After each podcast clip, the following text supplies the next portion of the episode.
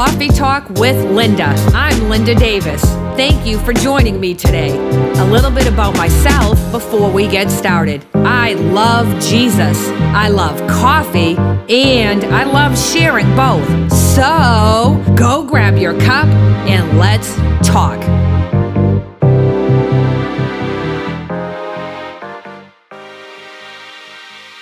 I am really excited about what God is having me talk about today.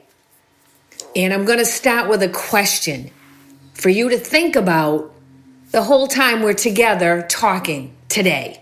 What are you giving up? What have you passed up on simply for your bowl of soup? What is it? And so, of course, this morning I'm going to be referring to the story about Jacob and Esau that is in Genesis uh, chapter 25. And we can look at this and get real judgy about it. Like, really? Really? You gave up your birthright for a bowl of soup? Like, how lame is that? You know, at least trade it for something equal value, a little bigger, maybe a steak, right? A bowl of soup. And so we're going to go through the story, but really what takes place here is that Esau settles. He gets hungry for something he thinks he can't live without, and he trades off everything, everything for it. That's pretty amazing. And so we really have to ponder that when we're in the midst of frustration, when we're truthfully getting a little impatient. This really kind of builds on the barrenness is over message that I have out there. And because barrenness can last sometimes a little longer than we thought it was going to last. And the thing about barrenness that I want to emphasize is all that really means is when you are not producing fruit in a season you thought you would produce fruit. And we see it as a loss sometimes, and we see it as a failure sometimes, but it never is that to God. He's using it for our advantage and our good. And I know we quote the scriptures that back that up all the time, but we've got to grasp it in our heart and hold on to it. He really is, if you will let him, gonna use your barren season to produce more fruit. It felt like a barren season to you, but it really truthfully wasn't.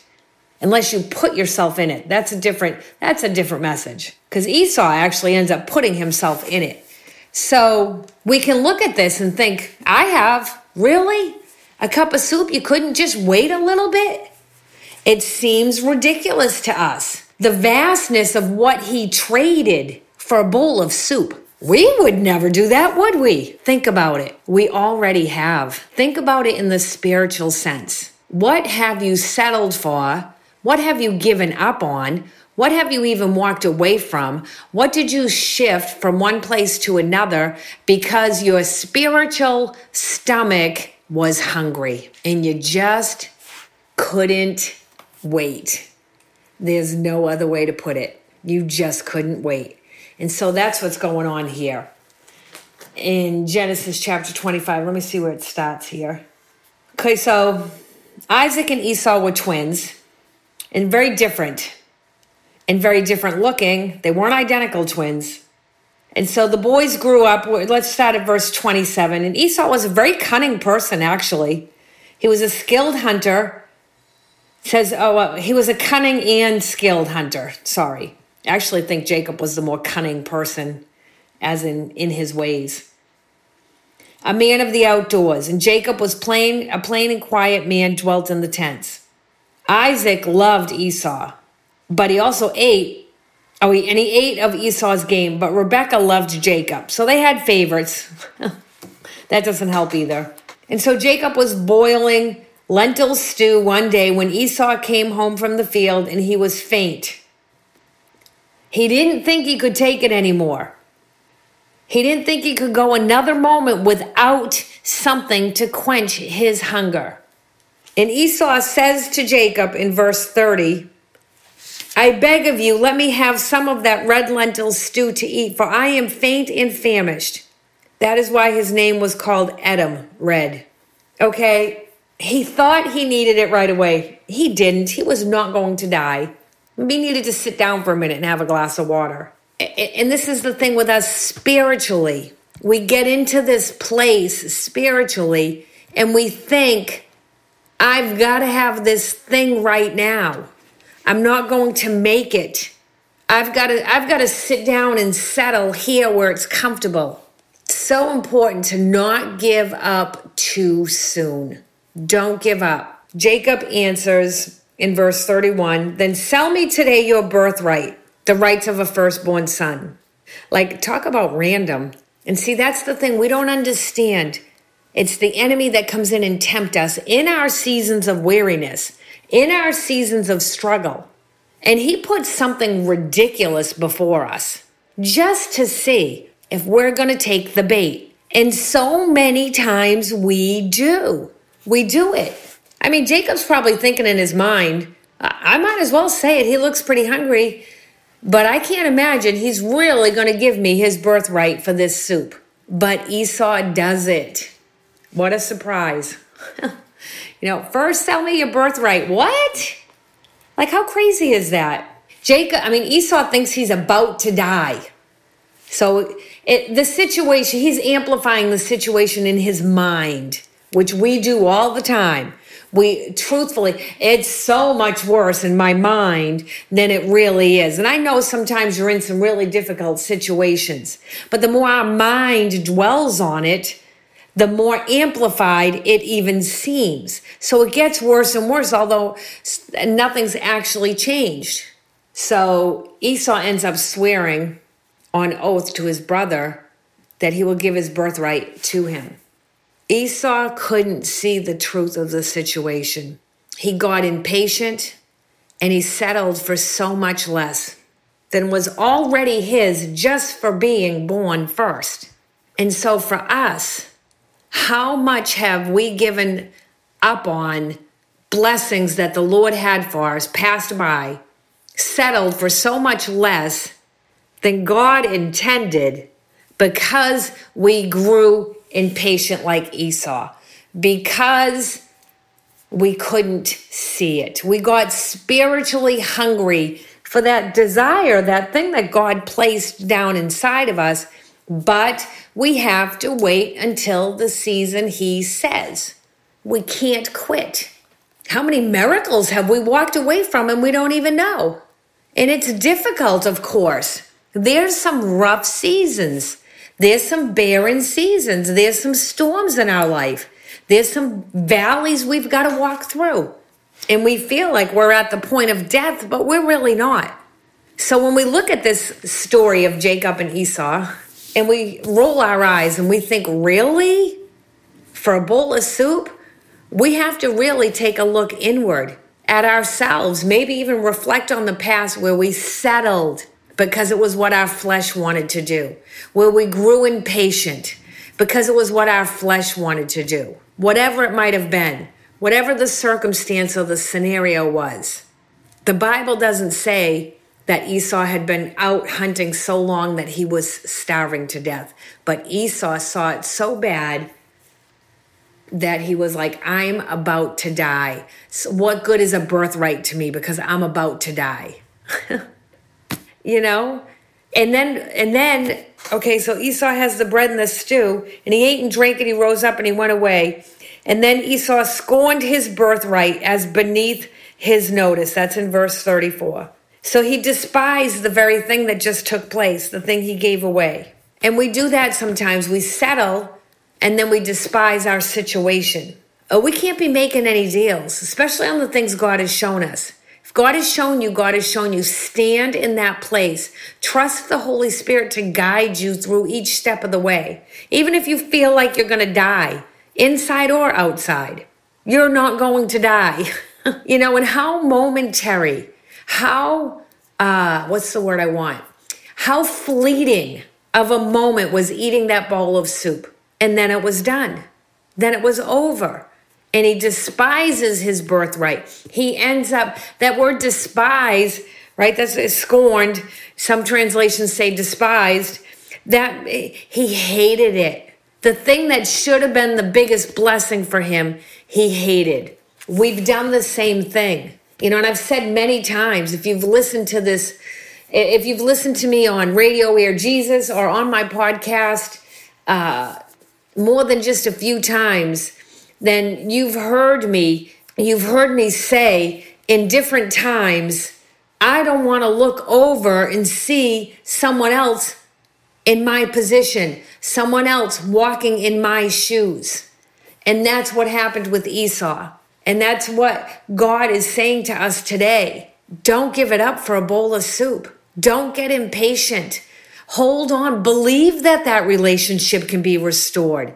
He's the repairer of the breach. It says that in Isaiah. That means he brings things back together where there's a breach, where it's been broken, where it's been attacked, where it never should have been. So hang in there. Stand tough in this situation. I know you get hungry for the things God showed you. You get really impatient. We anticipate and then we get frustrated and then we get begin to get weary. The very thing that Galatians 6 9 warns against us not getting weary in our well doing. That means don't give up. Don't pass on the blessings for a bowl of soup. Don't settle. Don't ever settle. Hang on. It's coming. Your inheritance it's a birthright here with Esau, it's an inheritance for us. Don't walk away from everything God intended for you for a momentary satisfaction. A momentary satisfaction. Don't give up blessings that God has for you and you alone. Just like Esau's birthright was for him and him alone. Your blessings are for you and you alone. Don't give up on that for soup, for something that's going to pass in a moment. And what we do is we turn in that moment, we take it into our own hands. We're looking to self. That's what Esau did. And he could only see what he could see in that moment. And the only thing he could see was the bowl of soup. So we have to make sure we do not trade off everything God intended for us. Don't make an unworthy deal and end up despising your inheritance, that thing that should have been yours. Remain in that place, no matter how long you have to remain there. Stay in that place because God has so much more than a bowl of soup for you.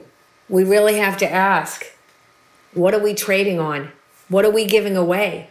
You know, jump over. I mean, Galatians 6 9 just goes with this in such a, it's such a um, linked, I guess, scripture uh, Galatians 6 9 is one of my one of my favorites because you know I love how it says don't give up in your well doing. We miss that so many times. Your well doing. And this is in the Passion Translation. And don't allow yourselves to be weary or disheartened in planting good seeds. For the season of reaping the wonderful harvest you've planted is coming. Don't allow yourself. I love how that starts out in the Passion Translation. You know, the, the New King James, and I, I believe the King James too, it says, do not let yourself. So they're basically saying the same thing. Don't give permission to yourself. You're the only one that can allow yourself to become weary. You're the only one that can allow yourself to quit. You're the only one that can say, forget it. I'm never going to see my inheritance. I'm going to die right here. You're the only one that can pull yourself out of that place. But if we'll not give up, our inheritance is our inheritance. If Esau had made that exchange, he had the birthright of the firstborn son, period. And if we'll not give up at doing what is good, don't miss that. That's the difference between Galatians 6 9 in Genesis, although not, not that Esau wasn't doing what's not good, because he was out hunting, out doing the very thing he's supposed to be doing. That was his portion, his responsibility, I guess. Doing what's good, because at the right time, we'll reap a, har- a harvest of blessing if, a big if here, if we don't give up. So we really have to ask what what are we trading for a bowl of soup? That's pretty intense. What are we contemplating? What are we contemplating walking away from because we just don't think we can make it another day? So, what are you willing to settle on? Is really the question. Is there an area you're willing to settle for less than God has for you? Are you willing to miss what God has for you? What does it really mean for us to pass on our birthright? What is a birthright? It's a privilege. We didn't do anything to deserve it. We're just there. We didn't earn it. It's just, it's a right that was, actually, if you break up the word, it's kind of self explanatory. It's a right that was given to us by birth. My three children will receive an equal inheritance. They did nothing for it, but they will each get a third of my inheritance. Whatever I leave behind, each of them are given, getting a third simply because I birthed them. That's their right. And so for us, the moment we become a child of God, there's certain things that God has intended just for us as his child. When we were born again, it became our right of birth. So, what does it mean for us? How do we how do we apply this? How can how can we settle? I mean, how can we sell our birthright? kind of we settle. We trade in on our inner person. What what could possibly be worth that? Nothing. Nothing is worth that. nothing's worth missing out. And it happens all the time. What about the businessman who traded family time for all his work? You know, and now his kids are grown and he doesn't have a relationship with them. And he wonders why they're not coming around. Was it worth what he traded for what he has material wise? We have to understand that the devil's trying to make a bad deal with us. And a lot of times it's for just a momentary pleasure. You see it all the time in marriages right? Somebody steps out of the marriage covenant, the marriage commitment. Why? For momentary pleasure that they think they have to have. But there's a trade off for that a lot of family pain. It's a really bad deal. Anything that entices us outside of the realm of what God intended for us is the same as Jacob saying to Esau, I'll give you a bowl of this soup for your birthright. Fleeting pleasure, a fleeting moment. You know, it makes me wonder, and this is a good, you know, I just I think about this kind of stuff when I try and think a little deeper about the stories.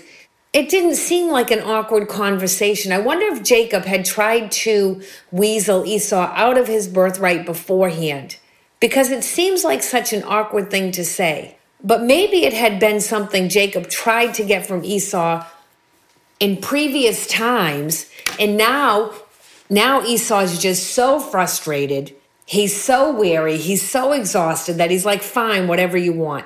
And that's what the enemy will try and do with us also. He will try and wear us down. He'll try and wear us down. And we'll say no the first few times, but if we keep exposing ourselves to the same situation, eventually we're going to feel so wearied, we're just going to say yes to it in that moment of wanting that fleeting pleasure. But what what are we giving up spiritually for it? What are we giving up in our lives, our hearts for it? That's the tough portion of it. What are you giving up for a bowl of soup? Anytime we make a choice, a move, a decision, and we haven't sought God and heard his voice on it, we have made an exchange that may not be worth it, that may not be God's intent because then we'll turn and we'll despise the situation that we're in. And so we have to look at this and we have to ask ourselves how will I know? How do I avoid? How do I stay away from this? I don't want to be the one. I don't want to be impatient. I don't want to devalue my inheritance in you. Every decision we make today impacts our tomorrow. We are either adding to our inheritance or getting closer to our inheritance or we're selling off our inheritance. And so we have to understand what's really truly valuable and what's really truly not. We have to value our inheritance from the Lord and that purpose that He has specifically for us and not allow anything to deter us, anything to distract us. You know, and this is an interesting thing because we always talk about God's a God of grace and mercy and he'll bring it back around. No, not necessarily. Did Esau get his birthright back? I don't recall him getting his birthright back. He never received back the birthright of being the firstborn son. And there are things we are going to trade off and settle on in our impatience. And we will never get back the true intent of the moment from God. So we have to value every moment that God gives us and not give anything up and not be deceived and lose our focus that we think we have to have this thing in the season it's not intended for us and we get so focused on it that we give up everything else God intended for us in that actual moment we were in and we miss it for a bowl of soup. It's not even a steak and I think there's a reasoning to that. A bowl of soup, it's just like an just for an appetizer, it's so quickly gone. Like if I have a bowl of soup, I'm pretty hungry again quickly. Versus if I sit down and have a full meal, if I have a feast, he didn't trade it for a feast. He didn't trade his birthright for a feast. He traded it for a bowl of soup. So I just want to encourage you today don't give up what God has for you, especially in the next season because you are frustrated and impatient and weary in this season. Hang on to the inheritance. Hear the voice of the Lord. Seek the voice of the Lord. Ask Him in every situation you find out that you're not happy about, that you don't think you can go on. Ask Him to show you the truth and ask Him how you respond to it and wait until He shows you.